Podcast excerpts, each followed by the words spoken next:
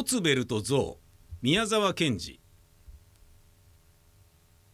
ある牛飼いが物語る。第一日曜。オツベルと来たら大したもんだ。稲こき機械の6台も据え付けてのんのんのんのんのんのんと恐ろしない音を立ててやっている。16人の百姓どもが顔をまるっきり真っ赤にして足で踏んで機械を回し小山のように積まれた稲を片っ端からこいていく。藁はどんどん後ろの方へ投げられてまた新しい山になる。そこらはもみや藁から立った細かな塵で変にぼーっと黄色になりまるで砂漠の煙のようだ。その薄暗い仕事場をオツベルは大きな琥珀のパイプを加え吹き殻を藁に落とさないよう目を細くして気をつけながら両手を背中に組み合わせてブラブラ行ったり来たりする。小屋は随分頑丈で学校ぐらいもあるのだが何せ新式稲こき機械が6台も揃って回ってるからのんのんのんのん振るうのだ。中に入るとそのためにすっかり腹がすくほどだ。そして実際オツベルはそいつで上手に腹を減らし昼飯時には6寸ぐらいのビフテキだの。雑巾ほどあるオムレツのホクホクしたのを食べるのだ。とにかくそうしてのんのんのんのんやっていた。そしたらそこへどういうわけかその白象がやってきた。白い象だぜ。ペンキを塗ったのではないぜ。どういうわけで来たかって？そいつは象のことだから多分ブラッと森を出てただなんとなく来たんだろ？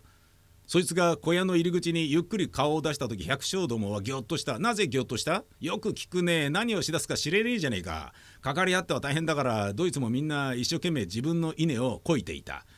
ところがその時オツベルは並んだ機械の後ろの方でポケットに手を入れながらちらっと鋭く象を見た。それから素早く下を向き何でもないという風で今まで通り行ったり来たりしていたもんだ。すると今度は白象が片足床に上げたのだ。百姓どもはぎょっとした。それでも仕事が忙しいし関わり合ってはひどいからそっちを見ずにやっぱり稲をこいていた。オツベルは奥の薄暗いところで両手をポケットから出してもう一度ちらっと象を見た。それからいかにも退屈そうにわざと大きなあくびをして両手を頭の後ろに組んで行ったり来たりやっていた。ところが象が威勢よく前足2つ突き出して小屋に上がってこようとする。百姓どもはギクッとしオツベルも少しギョッとして大きな琥珀のパイプからふっと煙を吐き出した。それでもやっぱり知らない風でゆっくりそこらを歩いていた。そしたらとうとう象がのこのこ上がってきた。そして機械の前のとこをのんきに歩き始めたのだ。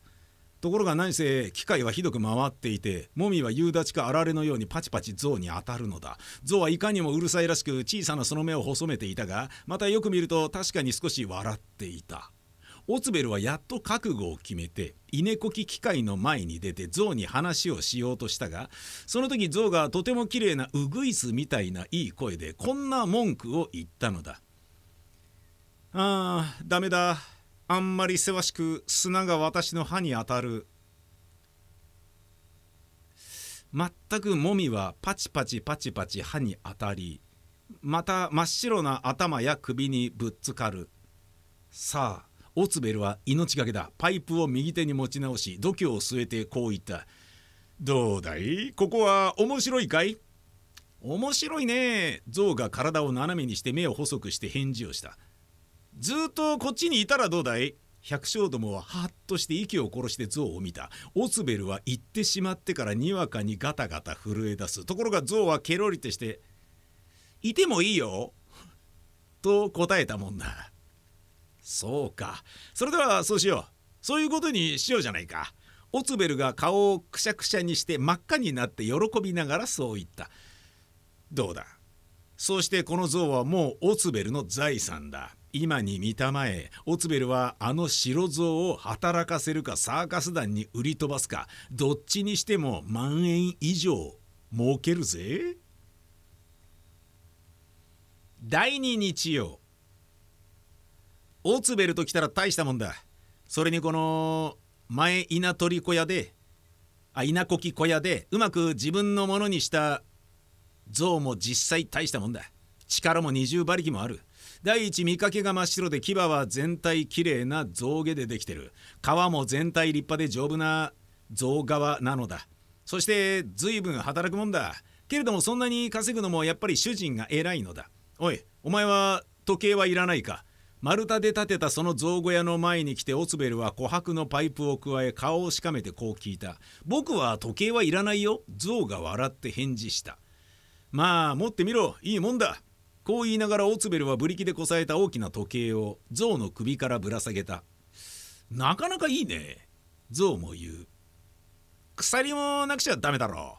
うオツベルと来たら100キロもある鎖をさその前足にくっつけた。うんなかなか鎖はいいね。3足歩いて象が言う。靴を履いたらどうだろう。僕は靴など履かないよ。まあ履いてみる。いいもんだ。オツベルは顔をしかめながら赤い大きな靴を象の後ろのかかとにはめた。なかなかいいね。象も言う。靴に飾りをつけなくっちゃ。オツベルはもう大急ぎで400キロある分動を奮動を靴の上からはめ込んだ。うーんなかなかいいね。象は二足歩いてみてさも嬉しそうにそう言った。次の日ブリキの大きな時計とヤクザな紙の靴とは破け象は鎖と奮動だけで大喜びで歩いておった。すまないが税金も高いから今日は少し川から水を汲んでくれ。オツベルは両手を後ろで組んで顔をしかめて象に言う。ああ僕水を汲んでこよう。もう何杯でも汲んでやるよ。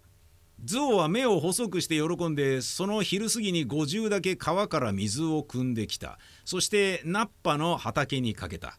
夕方象は小屋にいて10羽の藁を食べながら西の3日の月を見てああ稼ぐのは愉快だねさっぱりするねと言っていたすまないが税金がまた上がる。今日は少し森から焚き木を運んでくれオツベルは房のついた赤い帽子をかぶり両手を隠しに突っ込んで次の日ゾウにそう言った「ああ僕焚き木を持ってこよう。いい天気だね。僕は全体森へ行くのは大好きなんだ」ゾウは笑ってこう言った。オツベルは少しぎょっとしてパイプを手から危なく落としそうにしたがもうその時はもうあの時は象がいかにも愉快な風でゆっくり歩き出したのでまた安心してパイプを加え小さな席を一つして百姓どもの仕事の方を見に行った。その昼過ぎの半日に象は900羽焚き木を運び目を細くして喜んだ。晩方象は小屋に行って葉羽の藁を食べながら西の4日の月を見て「ああせいせいしたサンタマリア」とこう独り言をしたそうだ。その次の日だ。すまないが税金が5倍になった。今日は少し火事場へ行って炭火を吹いてくれないか？ああ吹いてやろう。本気でやったら僕も息で石も投げ飛ばせるよ。オツベルはまたドキッとしたが気を落ち着けて笑っていた。象はのそのそ火事場へ行ってベタンと足を折って座り不意後の代わりに半日炭を吹いたのだ。その晩象は象小屋で7羽の藁を食べながら空の5日の月を見て「ああ疲れたな。嬉しいなサンタマリア」とこう言った。どうだ？そして次の日から象は朝から稼ぐのだ。藁も昨日はただ5羽だ。よくまあ5羽の藁などであんな力が出るもんだ。実際象は経済だよ。それというのもオツベルが頭が良くて偉いためだ。オツベルと来たら大したもんさ。第5日曜。オツベルかね？そのオツベルは俺も言おうとしてたんだがいなくなったよ。まあ落ち着いて聞きたまえ。前に話したあの像をオツベルは少しひどくしすぎた。仕方がだんだんひどくなったから象がなかなか笑わなくなった。時には赤い竜の目をしてじっとこんなにオツベルを見下ろすようになってきた。ある晩象は象小屋で3羽の藁を食べながら10日の月を仰ぎ見て「苦しいですサンタマリア」と言ったということだ。こいつを聞いたオツベルはことごとく象に辛くしたある晩象は象小屋でふらふら倒れて地べたに座り藁も食べずに11日の月を見て「もうさようならサンタマリア」とこう言ったおやなんだって？さよならだ？月がにわかに象に聞く。ええ、さよならです、サンタマリア。なんだいなりばかり大きくて、からっきし育児のないやつだな。仲間へ手紙を書いたらいいや。月が笑ってこう言った。お筆も紙もありませんよ象は細い綺麗な声でしくしくしくしく泣き出したそらこれでしょうすぐ目の前で可愛い子供の声がした象が頭を上げてみると赤い着物のわらじが立ってすずりと紙を捧げていた象は早速手紙を書いた僕はずいぶん目に遭っている。みんなで出てきて助けてくれ。わらじはすぐに手紙を持って林の方へ歩いていった。関井のわらじがそうして山に着いたのはちょうど昼飯頃だった。この時山の象どもはサラジュの下の暗がりで碁などをやっていたのだが額を集めてこれを見た。僕は随分な目に遭っている。みんなで出てきて助けてくれ。象は一斉に立ち上がり真っ黒になって吠え出した。オツベルをやっつけよう。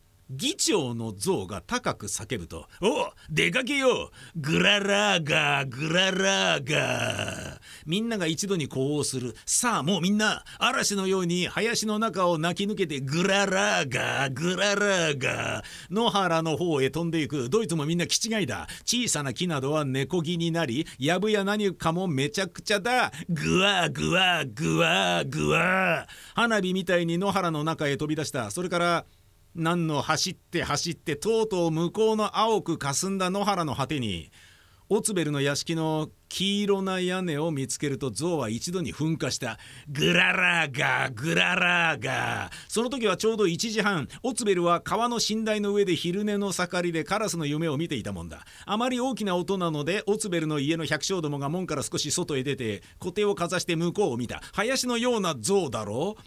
記者よりも早くやってくる。さあまるっきり血の気も失せて駆け込んで「旦那象です。押し寄せやした。旦那象です」と声を限りに叫んだもんだ。ところがオツベルはやっぱり偉い。目をパッチリと開いた時にはもう何もかも分かっていた。おい象のやつは小屋にいるのか？いる？いる？いるのか？よし戸を閉めろ。戸を閉めるんだよ。早く象小屋の戸を閉めるんだ。よーし早く丸太を持ってこい。閉じ込めちまえ。チキ照明ジタバタしやがるな。丸太をそこへ縛り付けろ。何ができるもんか。わざと力を減らしてあるんだ。よーしもう56本持ってこい。さあ大丈夫だ。大丈夫だと思う。慌てるなったらおいみんな今度は門だ。門を閉めろ。勘抜きを変え。え突っ張り突っ張り。そうだ。おいみんな心配するなったらしっかりしろよ。オツベルはもう支度ができてラッパみたいないい声で百姓どもを励ましました。ところがどうして百姓どもは気が気じゃない。こんな主人に巻き添えなんぞ食いたくないからみんなタオルやハンケチや汚れたような白いようなものをぐるぐる腕に巻きつける降参をする印なのだ。オツベルはいよいよ躍起となってそこら辺りを駆け回る。オツベルの犬も気が立って火のつくように吠えながら屋敷の中を馳せ回る。間もなく地面はぐらぐらと揺れそこらはバシャバシャ暗くなり象は屋敷を取り巻いた。グララーガーグララーガー。その恐ろしい騒ぎの中から今助けるから安心しろよ。優しい声も聞こえてくる。ありがとう。よく来てくれて本当に僕は嬉しいよ。象小屋からもう声がする。さあそうすると周りの象は一層ひどくグララーガーグララーガー。塀の周りをぐるぐる走っているらしくたびたび中から怒って振り回す鼻も見える。けれども塀はセメントで中には鉄も入っているからなかなか象も壊せない。塀の中にはオツベルがたった一人で叫んでいる。百姓どもは目もくらみそこらをうろうろするだけだ。そのうち他の象どもは仲間の体を台にしていよいよ塀を腰しかる。だんだんニューと顔を出す。そのしわくちゃで灰色の大きな顔を見上げた時オツベルの犬は気絶した。さあオツベルは打ち出した。6連発のピストルさドーングララーガードーングララーガードーングララーガーところが弾は通らない牙に当たれば跳ね返る。一匹謎はこう言った。なかなかこいつはうるさいね。パチパチ顔へ顔へ当たるんだ。オツベルはいつかどこかでこんな文句を聞いたようだと思いながらケースを帯から詰め替えた。そのうち象の片足が塀からこっちへはみ出した。それからもう一つはみ出した。5匹の象がいっぺんに部屋からどっと落ちてきた。オツベルはケースを握ったままもうくしゃくしゃに潰れていた。早くも門が開いていてグララーガーグララーガー象がどしどしなだれ込む。ローはどこだ？みんなは小屋に押し寄せる。マルタナンゾはマッチのようにへし折られあの白象は大変痩せて小屋を出た。まあよかったね痩せたね。みんなは静かにそばに寄り薬と銅を外してやった。ああありがとう。本当に僕は助かったよ。白象は寂しく笑ってそう言った。おや？川へ入っちゃいけないったら。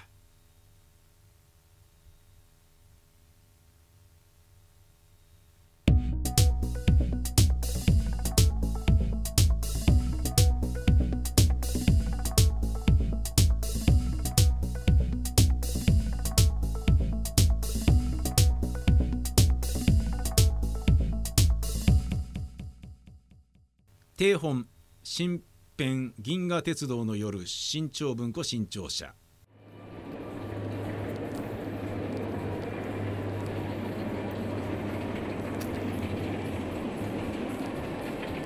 音読セミの